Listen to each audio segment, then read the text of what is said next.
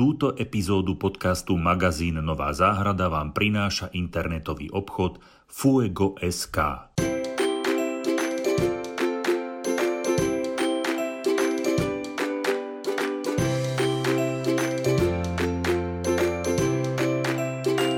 Krásnu fotku mi František ukazoval pred eh, začiatkom nahrávania tohto podcastu. A to, že to takto hovorím, to znamená, že ten podcast sme už začali nahrávať, takže vás srdečne pozdravujeme. Martin Čurda, Fero a Maroš Havrán. František mi ukazoval krásnu skupinovú výsadbu v betonových kvetináčoch v, v základnej škole v Petržalke. A de facto to bolo v podstate z práce sem do štúdia, teda od Martina niečo ako ty zažívaš, Ale, keď ideš na, nahrávať štúdio, že no, tiež veľa no. vecí si stretneš po ceste z domu Čiže do práce. konečne si si začal všímať okolie. Hej? Našli sme niečo, čo sme už veľmi dávno mali pod očami, keďže sme tam chodili ešte aj do základnej školy. A musím povedať, to, čo sme videli, je naozaj v tomto čase úplne že úžasné. A čo to bolo? Teda e, nie náhodou to tu spomínam, pretože e, to, čo ste videli, bude aj dnešnou témou a je to teda úplná náhoda. Ahojte všetci, ja sa teda do toho vložím, e, sú to samozrejme kosatce, teraz je čas, kedy nádherne kvitnú, aspoň tu u nás na juhozápade. A to, čo František spomína, to tiež nie je náhoda, pretože my sme sa dokonca o mm, trošku ďalej, ale predsa o takéto kosace postarali, keďže sme mali pocit, že sa o nich nikto, je to taký verejný alebo polverejný priestor, tak sme dosypali substrátu. Nehovorím, že vďaka nám to tak kvitne to vonkoncom nie, ale fakt sú teraz tak nádherné, čítam, čítam, je to na, naozaj, že teda veľmi pekné, efektívne a myslím, že stojí za to sa o tom porozprávať a upriamiť na to teraz e, našu aj vašu pozornosť. Doslova tam ľudí poslať, aby ste to naozaj pozreli, lebo sa to tam pozrie zvonka, čiže spoza plota, keďže je to verejný priestor a musím povedať, že to kričí do ďaleka. Tak je to krásne. Ja myslím, že nemusíme asi nikoho presviečať, že sú to prenádherné e, trvalky, alebo teda e, hľuzové až cibuľové druhy, že fakt ten efekt pozná každý. Tro, trošku nám to ale popíšte, čo, čo ste videli. Ako bavím sa, že videli ste kosace, ale to, to reálne bolo niečo, že to bola skupinová výsadba, hej? Tak na tom bolo prekvapivé to, že naozaj, že bolo to tak e, vyčistené, vypleté, že vlastne bolo to čisté, čistá fialová zápala farby v úzkom dlhom páse, to má asi 20 metrov, je to asi v metrovej šírke, takže naozaj je to krič, krič to do ďaleka. Je to taký magnet na oči a v tomto čase naozaj takmer všetky tie trsy, všetky tie výhony boli, boli brutálne zafarbené. Čiže naozaj to veľmi, veľmi ma to oslovilo a na to som bol upozornený. Nechodím vám do tej časti, je to Petržalka, nechodím do tej časti, ale musím povedať, že OK. Ten efekt naozaj stojí za to, je to úžasné. Ale aby, aby naša táto debata o tejto konkrétnej veci nebola úplne márna, tak ja slúbujem, že, že do komentáru na našom YouTube kanáli dáme aj fotografie tohto miesta a František pozdiela nejaké, nejaké fotky z tých kosacov, aby, aby ste videli, že o čom sa teraz bavíme, že to nie je úplne, že, že niečo vymyslené, je to fakt, že krásne, veľmi, veľmi pekne to vyzerá. A znova to potvrdzuje tú teóriu, o ktorej sme sa minule bavili, keď sme riešili trvalky, že, že niekedy eh, radšej si um, zabezpečte viacej kusov z tých trvaliek, ono fakt, fakt ten efekt toho, keď je, keď je toho viacej na nákope, je, je úžasný. Ale má to zase aj takú akože v prípade, e, toto je Iris germanica, e, alebo, alebo kosatec nemecký, voláme ho takto, e, ktorý má široké, kopiovité, dlhé, alebo až, až by som povedal, že šabľovité, mečovité listy. A výhoda tohto, tohto kosaca je to, že, že to vyzerá dobre aj bez tých kvetov, že, že aj ten list, aj tá výsadba toho, toho listu respektíve ten tvár toho, toho listu má, má nejaký, nejaký benefit v záhrade. Akože čo si budeme hovoriť, naozaj väčšinu vegetačného obdobia je to iba o tých listoch. Naozaj ten efekt je takýto krásny, jarný, úžasný, ale nie, nekvitne celé, celé vegetačné obdobie, to je pochopiteľné. E, ale presne ako vravíš, vďaka tomuto je to stále použiteľná rastlina v zmysle takých tých kompozícií, ktoré teda chceme, aby mali nejaký čaro počas celého roka, kde už teda sa stráti tá farba, ale prevládne tá textúra, prevládne takáto uniformita v tom, že ten porast je treba uniformne vysoký, 30, 40, 50 cm podľa toho, aká odroda, alebo skupina, alebo tých skupín naozaj viac, k tomu sa dostaneme. Ale hlavne má takú nezameniteľnú textúru vďaka tým mečovitým eh, listom, vďaka tým čepeliam, ktoré prosto vytvárajú takú tú zvislú štruktúru, A takisto opäť ale vyzerá to dobre e, v skupine. Treba naozaj myslieť na to, že 2-3 kúsky nestačia, respektíve možno na začiatku 2-3 kúsky v nejakého, nejakom hviezdočku, ale nechať tomu priestor, aby sa to rozrástlo, aby tam naozaj bola tá skupina väčšia. A ja by som išiel do skupín, ktoré majú 15, 16, 20 kusov a viac a vtedy to vyzerá takto, vtedy je tam ten efekt, o ktorom sa bavíme. Či už počas kytnutia, to je úplná korunka toho všetkého, alebo ako taký podrast um, pred niečím vyšším, s tou červitou textúrou počas zvyšku vegetačného obdobia.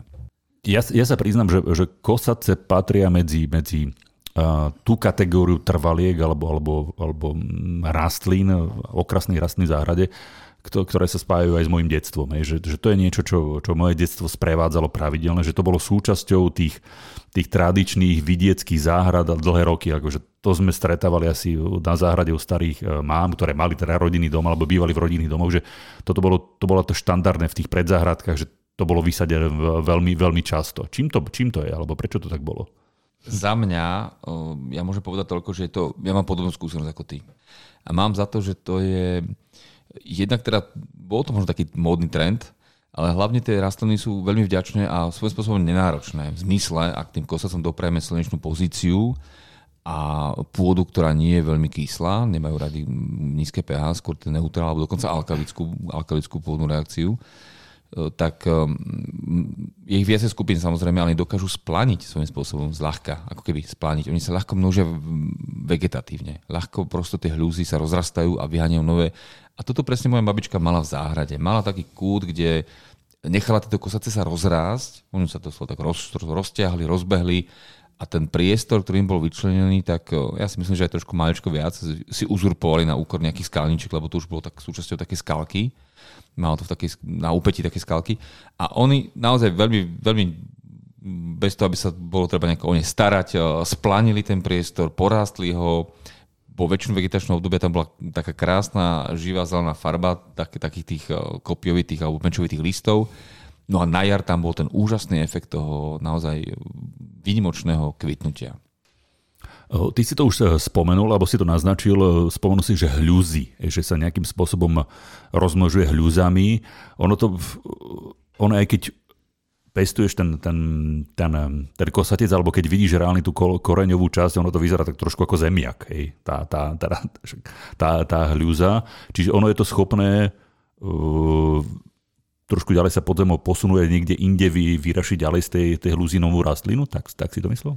Podstate koreň, ale zároveň aj zásobný orgán. Áno, uh-huh. presne túto schopnosť má. On, on sa dokáže, ten kosatec vieme veľmi ľahko vegetatívne množiť, vďaka deleniu hľúz, ale prirodzene sa kosatec množí aj sám, alebo rozrastá sa sám do priestoru práve vďaka tomu, že to nie je taký ten klasický možno kolovitý koreň, ale je to hľúza, ktorá vytvára tie oddenky alebo výbežky a vďaka tomu kvázi expanduje do okolitého prostredia koreňami.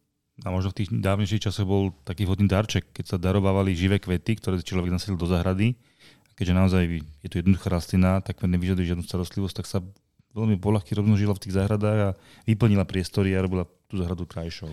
Inak ja neviem, prečo vám kosace a pivonky fakt akože evokujú prvú republiku, ako netuším prečo, ale fakt mi to tak nejak to, že ste to videli tam, kde ste to videli dnes, e, dnes v Petržalke, zasadené v reálne v tých starých betónových kvetináčoch, ktoré, ktoré sa v školách alebo, alebo pri verejnej zelení používali, nie je tam ani nejako extra veľa do hĺbky zeme, hej, že je to skôr na šírku nejakých možno 30 cm to mohlo mať. Tá zem, tej zemi tam nie je nejako extra veľa a to svedčí asi o tom, že že ten kosatec je svojím spôsobom aj rastlina vhodná pre tých začínajúcich záhradníkov. Že nevyžaduje vyslovene, že okrem toho takého základného prepletia tej buriny, že nejako extra starostlivosť teda vôbec nie. Ono v mnohom, podľa mňa za to môžeme vďačiť práve tomu podzemku alebo tej hľúze. Lebo ako náhle má rastlinka zásobný orgán alebo koren premenený na zásobný orgán, tak principiálne znesie maličko viac toho, hej, že aj keď nejak prechodne sucho alebo nie sú živní, on si proste poradil, má tú zásobu čohokoľvek v tom, v tom podzemku, veľmi jednoducho povedané. A naozaj tam nie je veľa pôdy, pôdy, pôdy ako vravíš. Nahráva tomu kusacu aj to, že ako som spomínal, on nemá rád kyslé pH, ako väčšina rastlín, alebo mierne kyslé, tak, pardon, mierne kyslé, neutrál až mierne kyslé, to, také, to je taká najrozšírenejšia požiadavka. Kosatec má dokonca rád mierne alkalické, čiže on výborne prosperuje v takých tých odborne nazvaných antropogénnych pôdach. Antropogénne pôdy znamená, že sú to pôdy poznačené činnosťou človeka. To znamená pôdy po nejaké stavebné činnosti, premiešané, zasiahnuté tým, že v blízkosti sa betonovalo treba, nejaké cementové zvyčky a tak ďalej. Je to, je to pôda, ktorá väčšinou býva zasiahnutá stavebnou činnosťou v tom zmysle, že tam to pH je asi smerom nahor nejak tlačené, ťahané. No a toto ten kosatec nie že zvláda, ale dokonca celkom, že obľubuje. Čiže je aj v tých betonových paradoxne obrovských hrantoch vyzerá výborne a darí sa mu. Ja ešte raz pripomeniem, že teraz sa bavíme o kosaci Iris germanica. Hej. Ale máme tu ešte jednu, jednu kategóriu alebo jednu skupinu irisov, ktoré sa tiež teda po latinsky nazývajú iris, ale ich meno je Iris sibirica. A čo majú teraz uh, Iris sibirica spoločne s Iris germanica, to, je, to by som povedal, že to je ten tvar kvetov. To je, ako je ten kvet uh, zložený. Uh, Čiže sú veľmi podobné, aj napriek tomu, že, že iris sibírsky má trošku iné nároky na stanovište než iris germanica. Má oveľa tenšie, tenšie lístky, že viac tá farba je taká, tak akože taká svieža zelená. V prípade iris germanica a tá nenáročnosť súvisí aj s tou farbou listov, lebo ty si kedy si spomínal, že že keď si spomeniem tie stredomorské rastliny, že olivy a podobne, ale máme levandule, farba toho listu e, predznamenáva to, ak, aký nárok bude mať tá rastlina na, na tú vodu. A pri irise nemeckom, iris germanica, vidíme, že tie listy sú často také, že, že modrosivé, hej, alebo zelenosivé, že, že tam nebude až taká potreba, potreba tej, tej vody. Majú dostatočne veľkú plochu, aby absorbovali to slnečné svetlo, predpokladám, že, E, takže tam to bude, ale pri iris e, sibirika, iris sibírsky alebo kosate sibírsky, to sú rastliny, ktoré sa veľmi často alebo obľúbujú okolie jazierok, a keď ich, keď ich niekedy zbadáte, že rastú pri priehradách, že na divoko, že nie, nie kultivarové časti. Takže tam je to spôsobené tým, že tam tá plocha na tú fotosyntézu je oveľa menšia. Áno. A Dobre som zamudroval teraz? Výborne. Lebo ja, ja som tvoj žiak, ja sa učím nie. tieto veci, ktoré si ty spomínal predtým. Nie, po, po, pekne si to povedal do, do, do, kontextu, pretože tam e, je pravdou, ja faktom je, že skutočne ten uh, iris sibirský sa často používa ako rastlina do pobrežnej zóny. Teda sa sadí k tým jazierkám a je spätý ako keby s tou vodnou hladinou a má maličko vyššie nároky na tú vodu predsa len. Hej, je to tak. Aj, Ale... aj keď tie nároky vodu, na vodu vstupujú samozrejme aj s, s druhom alebo s veľkosťou zvýško toho. Sú také tie nízke, ktoré sú skalkové, to si môžeme, môžeme rozdeliť a potom tie vyššie, ktoré skutočne potrebujú tú vodu viac. Ja ešte k tomu sibirskému poviem jednu vec, že, že tam sú aj samozrejme tie kvety sú menšie, aj tie stonky sú oveľa štíhlejšie. Môže sa, aj iris síbirsky môže byť vysoký, tak ako iris germanica, alebo kosate nemecký, ale vždy tá stonka je, e, vždy tá stonka je úzka a to, je to také akože, um, taký jemnejšie sú aj tie kvety, aj keď veľmi pripomínajú ten, ten iris, uh, iris germanica. Vyzerajú nádherne tiež v tých skupinových výsadbách, že je krásne to bohat, bohaté kvítnutie je, je aj prítomné pri tomto type kosatca. No a pekne si, si sa hru, na hrubo, ale predsa definoval ako keby tie základné znaky, ak podľa čo ich roz, roz, rozlišiť tieto dve, tieto dva druhy. Mm-hmm. Pri kosatcoch ale môžeme povedať to, že, že má to tá, samozrejme ako veľká väčšina trvalých, má to pôvod niekde v nejakej, v nejakej divočine, niečo, čo, čo tu rástlo a sú enormne oblúbené. A to, že sú kosace oblúbené ako, ako okrasná, okrasný kvet alebo okrasná rastlina, to spôsobilo to, alebo, alebo Dôkazom toho je to, že, že koľko druhov, respektíve koľko odrôd a kultivarov kosacov máme na svete. Je to obrovské množstvo a tak, ako si ty už naznačoval, že aj veľkosti. Hej, že, že to je, že tie, tie kosace dokonca delíme do niekoľkých skupín, hej, že je tak, tak extrémne množstvo, veľké množstvo tých, pretože farby, hej, že to, ako sú zafarbené a to, aké sú veľké tie kosace, to sú dva základné parametre, kde tie germaniky rozlišujeme, Františku. Inak on ich tuším nejako volajú, že bradatý iris alebo bird iris, alebo tak v Anglicku, sa to, v Anglicku sa tak, tak nazýva, pretože tá charakteristika, keď sa dívate na ten kvet spredu, je, že, že, tak, že ten jeden, ten lupienok, tak je dolu prepadá ako, ako briadka. Hej, ako briadka ktorú tu dnes nikto z nás nemá, ale... ale... Všetci sme holobriadkovia. Traja holobriadkovia robia podcast o bradatých kosatcoch. Ale všim, všimnite, všim, všimnite si to, že, že reálne ten kosatec, keď sa na ne spredu dívate, že on má tak, e, tak e, členito tvárovaný ten kvet, že tá predná časť je tá briadka. Podľa toho to veľmi často vedia aj tí záhradníci, tí experti e, opoznať, že o aký kultivár ide, alebo aj špeciálne sfarbený a, a podobne. Čiže Františku delia sa, delia sa aj vyslovene, že podľa, na, tie, na tie typy v zmysle veľkosti a, a, a farby? Tak to hlavné delenie podľa tej výšky a uh-huh. v tých kategórií samozrejme viacej, nie sú že nízke, stredné a väčšie. Sú to také tie trpazl, trpazličie odrody, ktoré sa, sa, sú tie nižšie, ale tiež majú samostatné delenie na tie ešte menšie, tie stredné a tie väčšie.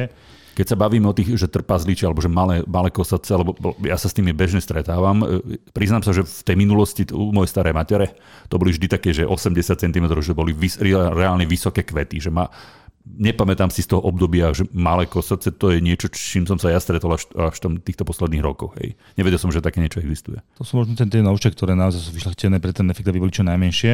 A bavíme sa o nejakých 20 cm mm-hmm. s tou stonkou, čiže naozaj sú miniatúrne, hodne do skaliek a Áno, áno, áno, áno. máš pravdu, dwarf, áno, presne, že MDB. Presne, presne tak, hej, že, že malý, dra, malý bradatý. Malý bradatý áno. kamarát. to sú, že miniatúrny trpaslík, bradatý, nie? Tak. Tí bradatý, no a potom tie stredné, tie sú zhruba do výšky 40 cm, sú zhruba dvakrát také väčšie, takže naozaj ten rozdiel je, je zjavný a to, že sú to tie bradaté odrody, tak naozaj tam to robí ten záver toho kvetu, ktorý si teraz spomínal. Uh-huh, uh-huh. No potom je samostatná, tak samostatná kategória, kategória okolo tých 40, 50, 60 cm. Tie si hovoria, že sú stredné, ale tam máme vlastne možnosti od tých stredných nižších až po tie stredné vyššie, ktoré uh, čítajú okolo 70 cm, čiže to už je celkom, celkom pekný klas. A potom sú tie kategórie tých najvyšších, alebo tých vysokých, ktorých stonky uh, v podstate presahujú tých 70 cm. A tu sa dá povedať, že tie veľkosti niektorých krajín môžu až okolo metra. Keď už sa bavíme o tých veľkostiach, tak aby sme to len nemudrovali, že, že menší, väčší, ja mám aj pár takých, že typov, mám také napríklad tie trpazličie, že ja som, tak ako som povedal, som ich nepoznal, ale mám Mám taký, že jeden je krásny biely, volá sa, že Dream Stuff, akože mm. vysnívaná vec. Takže ak si niekto vysníval, že, že nízky malý, malý uh, kosatec, tak uh, tak toto je kultivar Dream Stuff a potom je ešte jeden, že Cash of Gold, to je nádherná zlatožltá farba. Tam, tam, to, tam to vyzerá krásne. Že, že keď sa na ne pozriete, ten Cash of Gold má tak akože, keďže som povedal, že ten kvet je zložitý, tak keď sa na ne spredu pozeráte, tak tá, tá briadka tak preteká dolu, taká, taký, taký vodopádík, hej, a do strany ako, vyzerá to ako ufonec, a do strany tie, tie lúpenie tak ako ouši to vyzerá, hej, že to už je, to také, je proste roztomilý. Áno. Už treba asi na lupu, aby sa človek naozaj toto vychutná, čo si povedal. Tie sa si vodné do skalky sú nízke. Hej. Ale paradoxom toho je, že týchto nízkych kosacov, že on, ono sa extrémne až tak nezmenšuje ten kvet, hej, že tam je primárne to tý, o tej veľkosti listov a tých stoniek, mm-hmm. že a ja by som to skúsil aj v kvetinači. Že je, je to niečo, čo primárne môže si niekto dovoliť, kto, má, kto nemá veľkú záhradu alebo záhradku, že to skúsi na balkóne alebo na terase, na, na terase v kvetinači. Takže Cash of Gold alebo Dream Stuff, fakt, že biele, biele kosace nie je to úplne že pravidlo, je ich menej, a, ale sú. Dobre, e, už sme to niekoľkokrát spomínali, to roznožovanie tých kosacov, E, tie e, podzemky, je to niečo ako, ako cibule pri tulipánoch? Že to musím vybrať, alebo, alebo to ostáva v zemi? Či? Samozrejme. Povedz čo múdro. Samozrejme, ja som myslel, že, že dáš slovo Františkovi, ale iste, áno. Tak toto... ja som mu ho dával, ale neuchopil to. OK. Nie som... OK, poďme ďalej. Uh, nie, nie sú to cibuloviny, uh, sú to hluzoviny, ktoré uh, môžu zostať, alebo zostávajú v zemi pochopiteľne. Lebo pozor, sú aj hľuznaté druhy, ktoré vyberáme, napríklad kany a podobne. Ale toto je niečo, čo je aj u nás doma, lebo nie všetky kosace, ktoré tu sú, uh, sú len dovezená, je len dovezená exotika. Máme svoje domáce, pôvodné druhy, čiže toto je trvalka alebo druh, ktorý je na naše podmienky nápasovaný, nie je to nejaký mediterán, nie je to nejaká Indočina, nie sú to nejaké subtropy. Naše zimy zvládajú v štádiu podzemku, čiže niektoré trvalky prosto alebo trvalky všeobecne sa stratia na zimu tým, že odumrie nadzemná časť, ale zimu prežijú v štádiu koreňa alebo podzemku, alebo hľúzy teda ako v tomto prípade, čiže kosatec prečká zimu v štádiu tejto, tejto hľúzy a potom znova vyraší na, na jar na novo. A teraz pozor, skôr než sa pustíte do výsadby trvalkového záhonu, skontrolujte, ako sú na tom vaši záhradní pomocníci. Ak sa budete radiť s internetovým obchodom Fuego.sk, tak by vaša pozornosť mala byť upriamená na sady záhradného náradia, Záhradné nožnice, záhradné tyče ako opora pre rastliny, merače kyslosti a vlhkosti pôdy, zemné vrtáky do pôdy a pokiaľ by ste pred založením trvalkového záhonu museli urobiť na pozemku radikálnu úpravu napríklad v podobe odstraňovania náletovej zelene, tak aj tu vám Fuego SK podáva pomocnú ruku a to v podobe kosákov a nájdete tam aj záhradné mačety alebo klasické kosy. Fuego SK. Platí aj pri kosacoch to, to známe anglické deadheading, to znamená, že, že keď po odkvitnutí, že odstraňujeme tú stonku, No, áno. Ak chceme, aby to... Lebo on, on je schopný, on a... postupne, lebo vždy je niečo zakvitnuté, nie, niečo má púčik, niečo ešte nie je a oni sa tak striedajú tie kvety, že postupne. Je to záležitosť aj z zimnej ochrany, akože áno, čokoľvek, čo vypne rastlina z výživy, čiže čo schne alebo odumiera, je jasný signál toho, že rastlina to už nepotrebuje, lebo to vypla z výživy, doslova to odopne od toho nejaké starostlivosti a už sa k tomu tak správa macovského, keby je, že tá nadzemná časť, ktorá schne, vlastne už nie je ako keby jej. Už je vydaná na pospa svojmu osudu, čiže ona schne, degraduje ako každý organický materiál, rozkladá sa, schne, odvejú vietor alebo sa rozsype, rozpadne. Môžeme to urýchliť, môžeme to odstrániť, to áno.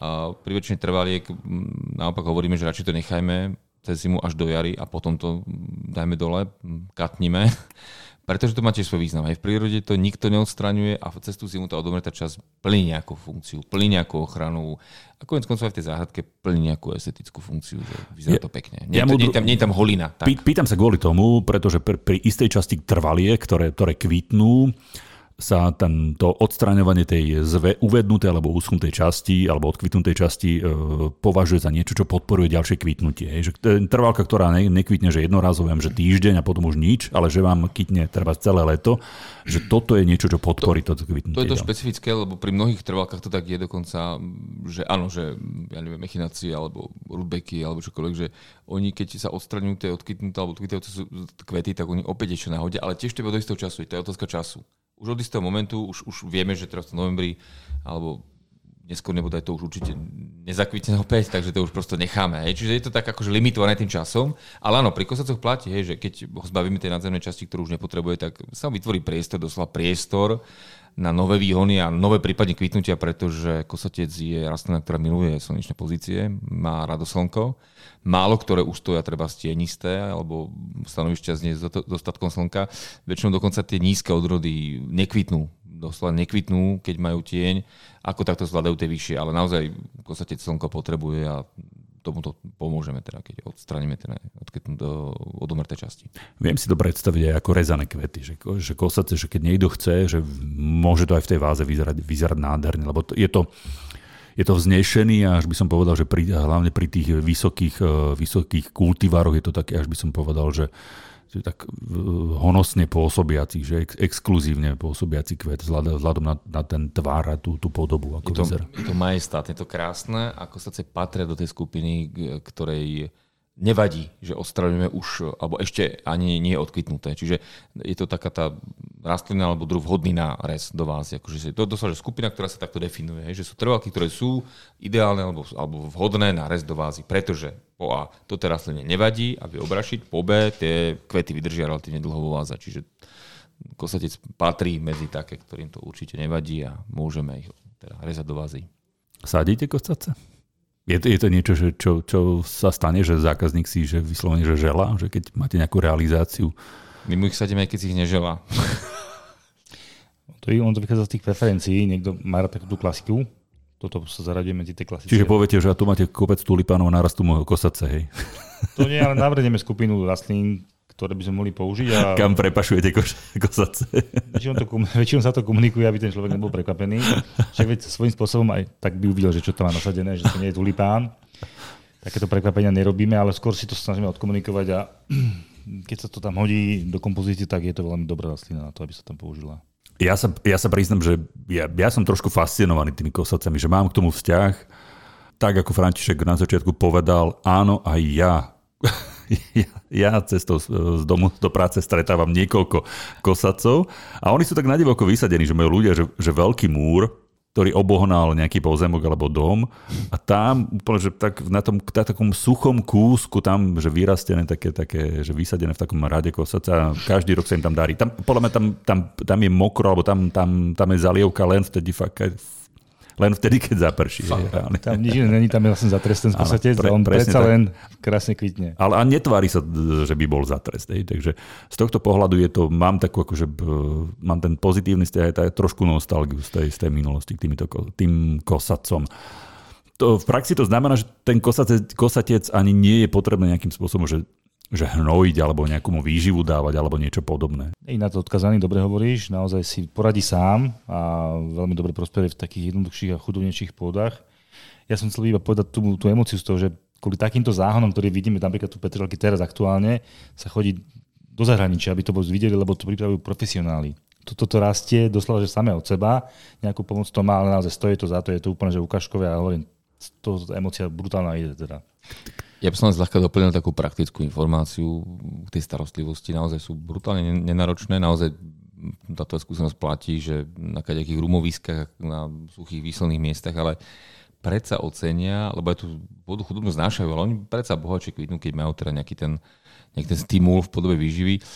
Ono sa oplatí, hlavne po zeme to vidno, často sadne ten substrát a tie ľúzy sa trošku obnažia ono je dobré, keď ich eh, priebežne, naozaj netreba veľa, alebo netreba viac. Len raz za rok, či po zime, keď to klesne, alebo naopak pred zimou, keď sme v severnejších oblastiach, eh, nastlať, namulčovať tie obnažené eh, hľúzy, lebo tie by sa mali akoby prikrývať, mali by byť pod povrchom zeme tesne, nemali by byť obnažené, nastlať ich novým substratom. Proste tam rozsypať nový sub a prikryť ich hlavne, prekryť ich. Nemusíme nejako kypritu, aj kyprenie zeme ako keby ocenia, ale nemusíme tam teda dávať nejaké hnojiva, stačí tam rozsypať čerstvý substrát, ktorým vlastne vyriešime dve veci. Zakrieme tie hľúzy, lebo tie by nemali byť, nejako, byť na, na, na, na pospas tomu osudu alebo, alebo nejak, nejakým, nejakým poveternostným vplyvom.